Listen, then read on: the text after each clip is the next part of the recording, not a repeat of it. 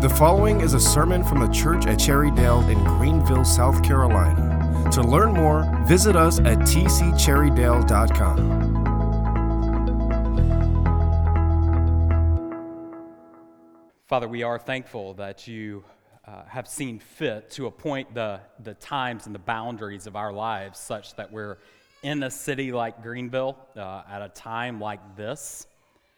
Uh, thank you that among all the places that we could live now, we're in a place where the gospel is proclaimed clearly, and there are churches that are doing healthy work to invest in making disciples and proclaiming the gospel. So we pray your blessings on them. We pray that you would remind us that we're not alone, that you would give us partnership that extends beyond the walls of this building. We thank you for even the churches in our backyard this morning who are seeking to reach this part of the city. We pray for our friends next door at Hampton Park, for Summit Cherrydale, for the other good work that is happening here in this area. We ask that the gospel would be seen and heard this morning, that you would use the work of those churches to make disciples and send missionaries until the good day when you return. We ask that for Christ's sake. Amen. Well, Carla read for us this morning our text, which is Genesis 2 15 to 17. Now, I told someone that this morning, and they said, Matt, we are never going to finish this series at this pace, all right?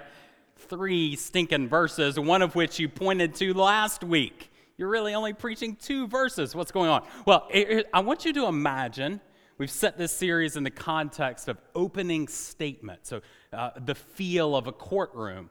As a lawyer gets up and gives a, a statement of defense for his client about some presumed reality, some crime that was committed. And you might imagine as the lawyer stands to give this opening statement, he begins with, May it please the court, and then begins to point to the upstanding character of his client, right? And uh, the fact that he's served on these boards and these committees and would never do anything like what's being presumed.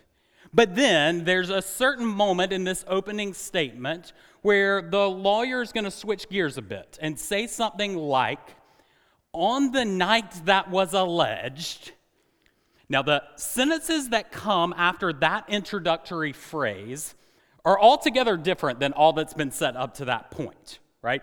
They're going to capture the essence of really what the entirety of the opening statement is meant to do. Not all words are created equal. If you've read a book recently, you know this to be true, right? Not every chapter is equally weighty to the plot line of the overall story. Not every paragraph within a chapter is equally weighty.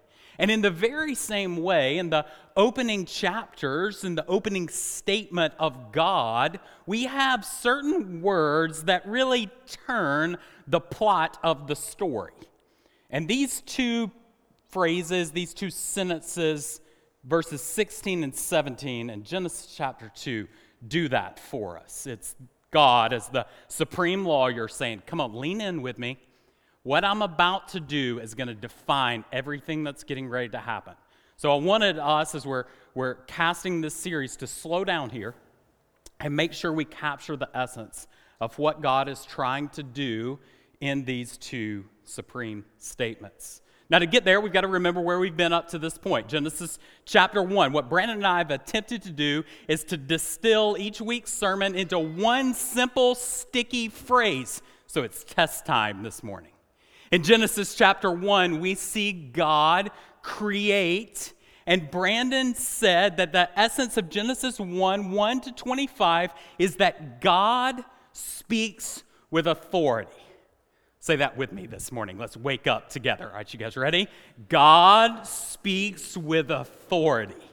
That is what we see from the opening chapter of Genesis. A creator God who speaks with authority such that everything that was made comes into being at the mere spoken word of God. And then last week, beginning in verse 26, with the fashioning of Adam and Eve, these image bearers, and all the way up through the land that God places them in in 214, I taught on the idea that God creates intentionally. Join with me. God creates intentionally. Now, I'm going to keep you in suspense this morning for the sticky phrase from Sermon 3. We'll hold that till the end, and in a sense, see if you can guess the phrase as we work through these two great commandments that God gives. Now, you say, hold on, Matt, you blew it, bro. You watched too much football yesterday. Because there's only one command here that God gives to Adam and Eve here in the opening statement, right? We, th- those that have been around the church for any length of time, we're familiar with this command, right? Don't eat from the tree. There's something that's out of bounds that you're commanded not to eat for, from. But I want you to notice there's a command that actually comes before that command. Notice in 2:16. And the Lord God commanded the man. Now certainly this command is going to go to the negative in verse 17, but there's a there's a first command. You are free to eat from any tree in the garden. And it's worth pausing there for a moment. In fact, this is critical for our understanding of who God is and his work in the world. He says, before he says, don't eat, he says, eat freely. Okay? So, command number one, if you're taking notes, would simply be that God says in verse 16, eat freely from all the trees in the garden that I've created for you. Now, we learned some things about God from this, right? God, as James is going to say, is a good gift giver. Every good and perfect gift comes from above, from the Father of lights, in whom there's no changing or shifting of shadow. God is a good gift giver who gives his people exactly what they need to thrive in the garden. And it's here that we see not merely that he gives them the bare minimum of what they need to thrive, but the, uh, what we see from this creation is diversity of trees, all, the trees. It's not just an apple tree. It's not just, I don't even know what fruit grows on, so I'm going to mess this up, but it's not just whatever different kinds of fruit grows on, right? He says, I, have I've given a diversity of these things for you to eat from freely. This reminds us, re- really, two flip sides of the same coin. One, nothing that we need is off limits. Now, we could actually probably end a sermon right there. Like, if we really had burned in our hearts the, the reality that there is nothing that is off limits that we actually need, it, it would probably heed our sin to a great degree, right? We have this propensity to believe that there's something on the other side that I need to thrive, survive, find joy, fulfillment, contentment. But what we see from this verse 16 statement is that everything we need to eat freely, to enjoy, to work, cultivate the ground that God's put us in, He's given us. And the flip side of that coin is God, not, not only is there nothing that we need that's off limits, but everything that we need is in bounds, right? So God sees and He knows what His image bearers need to fulfill their created design right? And he says, I've, I've given you all, all of that. This, friends, is what protects verse 17 from feeling like mom said you got to eat your green beans, right? It's easy to feel like God's somewhat arbitrary and saying you got to do this, eat this stuff because it's good for you, don't eat that because it's bad for you. But what we have here is God saying, I've given you everything that you need to thrive eat freely from these things and enjoy the provision of God, which is going to help us in picking up the relationship between these two great commands in 16 and 17. Because there, there is a correlation. You've probably noticed this if you've tried to walk with Jesus for any length of time. Between your feasting on things that are good and beautiful and pure and your distaste for things that are out of bounds, right? The answer to avoidance of things that are out of bounds isn't to work really hard to avoid things that are out of bounds, it's to actually fill up on things that are good and beautiful and pure, right? So if I'm famished at the end of a day, I'll eat pretty much anything, right? I mean, it, it really doesn't matter a whole lot. I mean, there are a lot of things that I'm not going to choose to eat, but you get me hungry enough and I'll eat most anything. The principle is true in our spiritual lives as well. Is that as we are famished of things that are beautiful, pure, good for us, our proclivity to engage in things that are like the equivalent of the gas station honey bun, right, is going to go way up, astronomically up. So God says, Eat of the things that I've created, that I've given you to thrive. And then in verse 17, the flip, but you must not eat from the tree of the knowledge of good and evil. For on the day that you eat of it, you will surely die. Now we got to do some heavy lifting with verse 17. This verse is tricky. It's a spicy meatball for sure. Verse 17, don't eat from the tree of the knowledge of good and evil. Now, now what's being implied here? What the tree of the knowledge of good and evil? This is the first time, verse 9 alludes to this. We've got the creation of the tree of life and the tree of the knowledge of good and evil. It's not mentioned anywhere else in the scriptures, at least not by this name. So, what's going on with this tree? It's not the tree that is good and evil. It's not a magical tree that somehow we eat of its fruit and are awakened in some way. Right? This is the tree of the knowledge of good and evil. And what we see here is important to, to pick up that this tree is created by God. You can't miss that assumption from the opening chapters of the book of Genesis we can't make the faulty assumption that somehow, in a formless and void world, God creates all things, and then there's just this one mangy tree that pops up that God had nothing to do with. Right?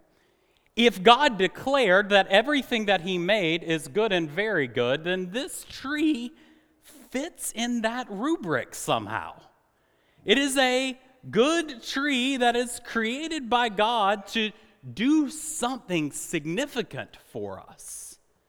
And that significant thing for us is probably attached to this knowing good and evil, for when you do, you will surely die. There's something about the tree that is attached to the consequences that knowing eating from its fruit will lead me to consequences that I will know. And here, the word know is not used the way we might in an intellectual sense, like I will know, but it's used experientially. Uh, it's to know in the sense that you're going to actually experience the consequences of good and evil, knowing good and evil, which we're going to see is going to be the choice of evil and thus death. So God ties this tree to the outworking of their knowledge, their experience of death. But perhaps something more fundamental is going on with this tree that helps us understand its purpose. I want you to notice in verse 16 and 17 what we have God doing, and it is a great gift of grace. He is declaring for his image bearers what is good and what is bad. Now, to our modern sensibilities, that seems like, nah, bro, I want to figure that thing out on my own. But to the counsel of the biblical writers, you figuring out good and evil on your own is a terrible fate, right? You want the grace of God, the creator of all, to look over all and declare for us this is good. You need this and you'll thrive. This is not good. You don't want this, or it's going to zap life and lead to consequences that you don't fully understand, haven't fully appreciated. Now, we might ask the question, as any thoughtful Bible reader would, would ask here, if we were doing kind of a speak back. Yeah, but Matt, why did God create the tree in the first place? Right? Like, why didn't He just create a world that didn't have this stinking tree? If He knew that Adam and Eve were going to sin as a result of the fruit of that tree, why create it in the first place? And if, if he was going to create it, why didn't he create it with one of those like fences around it? Like we went to Yellowstone this summer, you know, the this ground is boiling, right? Don't touch here. There's a there's a fence around this area. Why didn't he like put the tree of the knowledge of good and evil and then put a fence around it? Like stay away, put it tuck it back in the back corner of the garden where they're not likely to interact with it. This feels a bit like the parent who puts the sharp steak knife on the kid's plate with dinner and says, Don't touch it, right? I mean, we, it feels a bit disingenuous for God to do this, doesn't it? It does unless, unless we understand something fundamental to our image bearing mission that is necessitated in the creation of this tree. And I think that is exactly what's happening. I think God recognizes that there is something fundamental to his image bearers submitting to his authority and obeying his word that is at the essence of what it means to be an image bearer. And that, friends, is a potential that would have been impossible were it not for the creation of the tree. We, were we not to have an option to step out from under to disobey God's dictate of what is good and evil, then we would not have this ability to image Him by submitting to His authoritative word.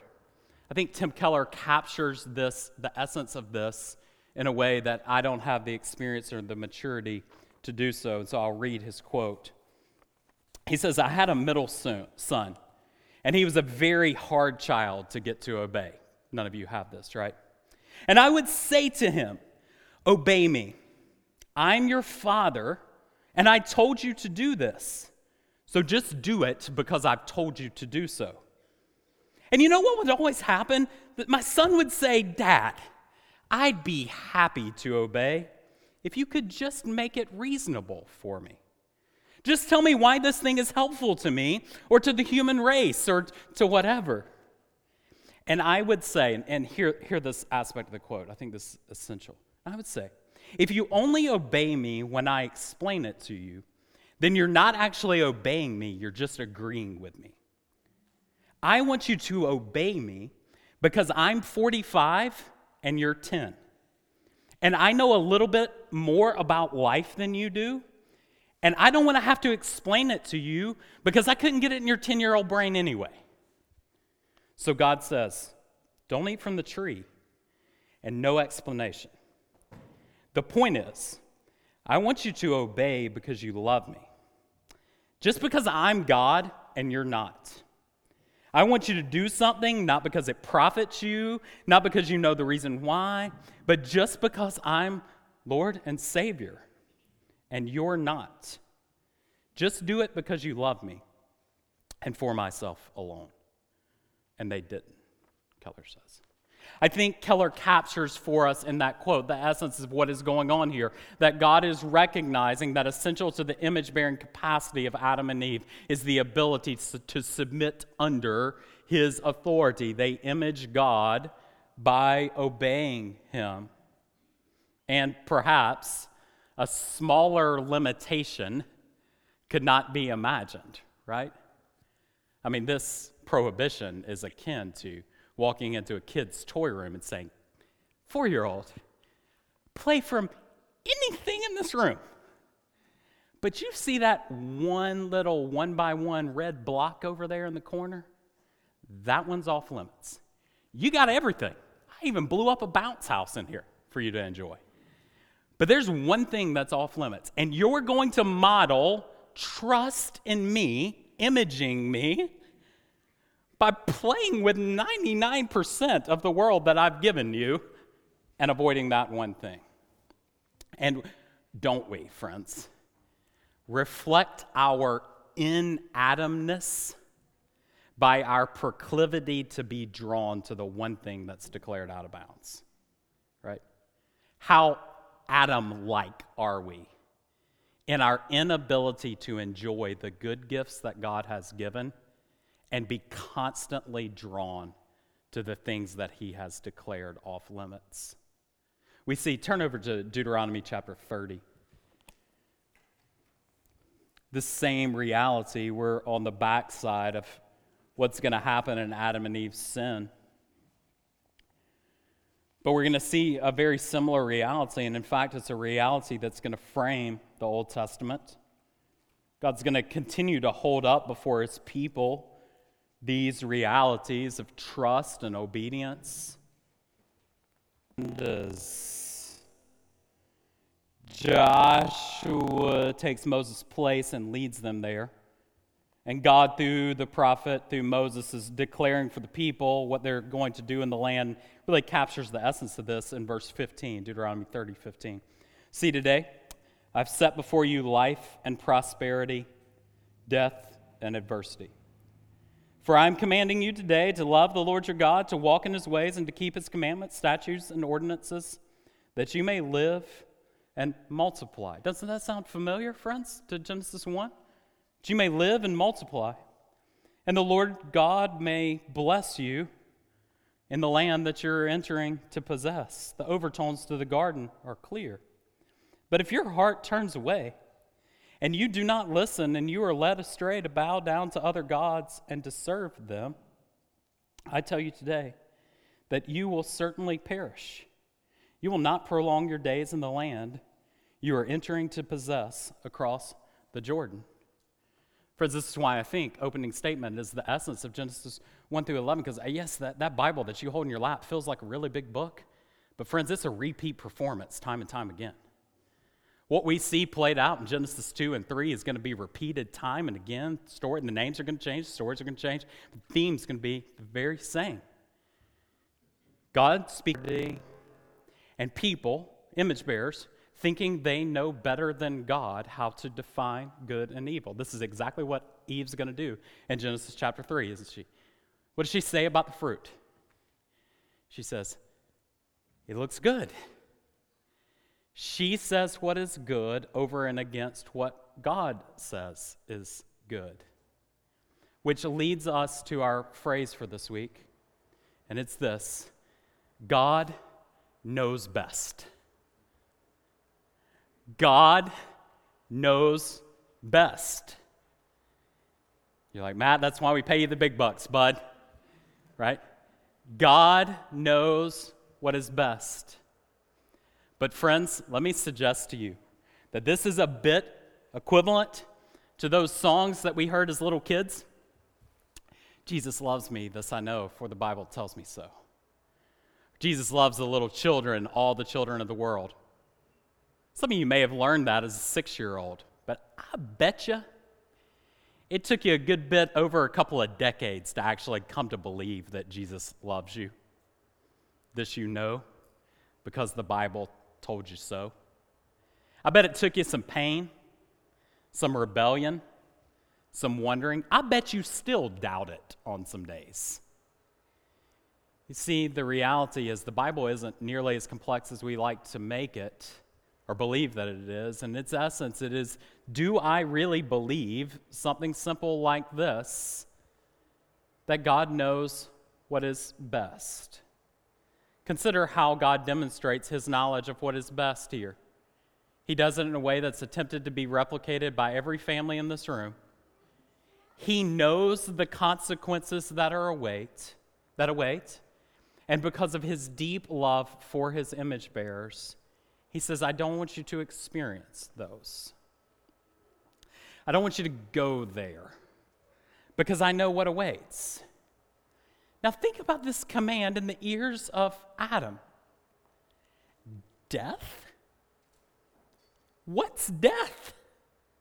He doesn't even have a category for that at this point.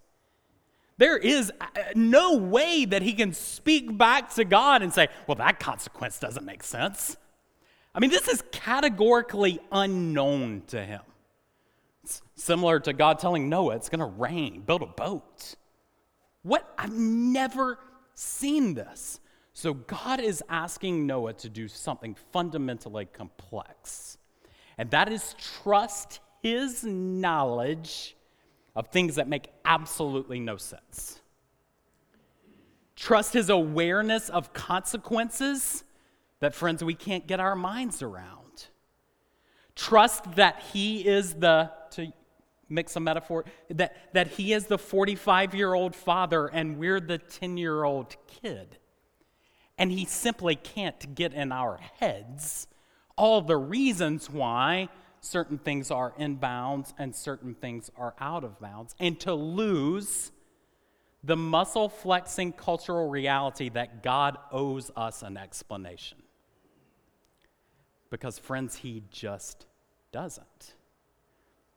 He knows what is best, and He has given you what you need to thrive.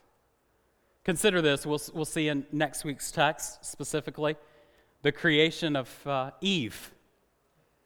What does the text tell us about the creation of Eve? God saw that it was what? What's, what's the language there, those of you that are familiar with your Bible? What does God say? God saw that it was not good that man would be alone. Now, the idea that we have with our modern minds is Adam's walking around in the garden. Like, that rhino has a pair, right? That aardvark has a pair. God, where, where's mine? You're holding out on me. But this is not what happens in Genesis 2, is it? It is as if Adam is fundamentally clueless and God is the one that sees Adam as alone. Not Adam saying, I'm lonely, God, give me something. But God sees what Adam needs before he knows he needs it and provides that need for him in a way that makes every husband in the room amen, right? God knew what I needed better than I knew what I needed, and he provided that for me. He addressed what is not good with the creation of that which is good and gave it to me as a good gift. So, friends, that then proposes a question for us all Do you actually believe that God knows what is best? Do you actually believe that God knows what is best? Do you actually believe that God knows what is best in the echoes of the opening statement? Do you actually believe that God knows that it's better for you to rest than to work constantly trying to get ahead? Do you actually believe that God knows that breakneck work isn't good for the human soul? Do you really believe that God is aware that that kind of pace is ultimately going to crush you, even if you think you're crushing it right now? Do you believe that God knows what is best? Do you believe that one man, one woman and a lifelong marriage commitment is best? Do, do you believe that? Do you believe that your work, however mundane it may be, is actually a part of what God is doing to restore the order and structure and beauty of this world to his new heavens and new earth design? Or do you step out from under it believing it's kind of trivial and therefore you cut some corners every once in a while? Let me suggest to you that every instinct you have towards sin is actually at a more fundamental layer an answer to the question I don't actually believe God knows what is best. So I'm going to make my own choice. And friends who are here this morning and thinking, man, this is, this is, this is heavy, this is weighty. God knows what is best, and therefore I've got to give my life to constantly avoiding what, what I want to do, my inclinations, and, and trusting in what, what, what He says. I, I don't know that I have it in me. You are absolutely right. You don't have it in you. That is why, week after week after week, we're reminded to look to Christ the one who modeled perfectly for us a counterintuitive choice that entrusted to what God knows is best, didn't he? On the night he was betrayed in the, the garden, saying, in prayer to the Father, This is not what I want. But nevertheless, not what I want, but what you want.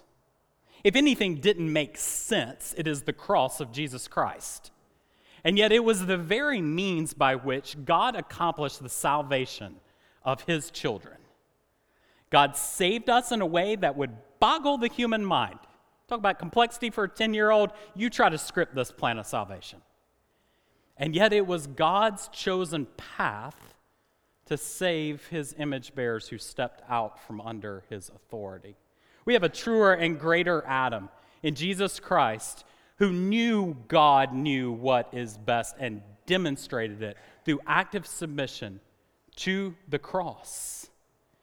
And from a very different tree extends to us the invitation this morning take and eat the fruit of a much better tree than the tree of the knowledge of good and evil in the garden. Take and eat of the fruit of the cross of Jesus Christ, the one who substituted in your stead and grants you an empowering spirit that can give you the boldness and the courage to, by that power, say, I believe God knows what is best, and I'll live as if that's true. Friends, would you join me as we pray?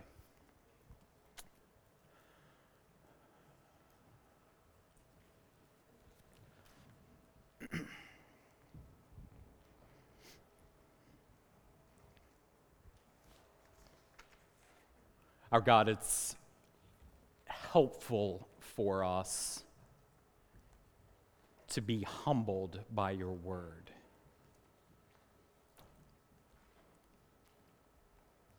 It is so easy for us to flex our muscles and, to propose that we understand better than you do how this life is meant to be lived. We see in our first parents the tragic consequences of trusting our own ability to discern good and evil apart from your authoritative word. And we see in ourselves that story played out time and time again. So, God, this morning, would you, by the sweet mercies of your Spirit, remind us again that you know what is best? that you have given us every good gift. Would we taste and enjoy? Would we be like the psalmist, a tree planted by streams of water that yields fruit in season? Would you make us men and women who feast on your goodness and have childlike trust? that you know better than we how this life is meant to be lived. As we stand and reflect now through song on the greatness of Jesus Christ, would you turn our affections heavenward, point our eyes to Christ, captivate us with the beauty of his perfection, and empower us by your Spirit to worship full obedience, we ask for Christ's sake. Amen.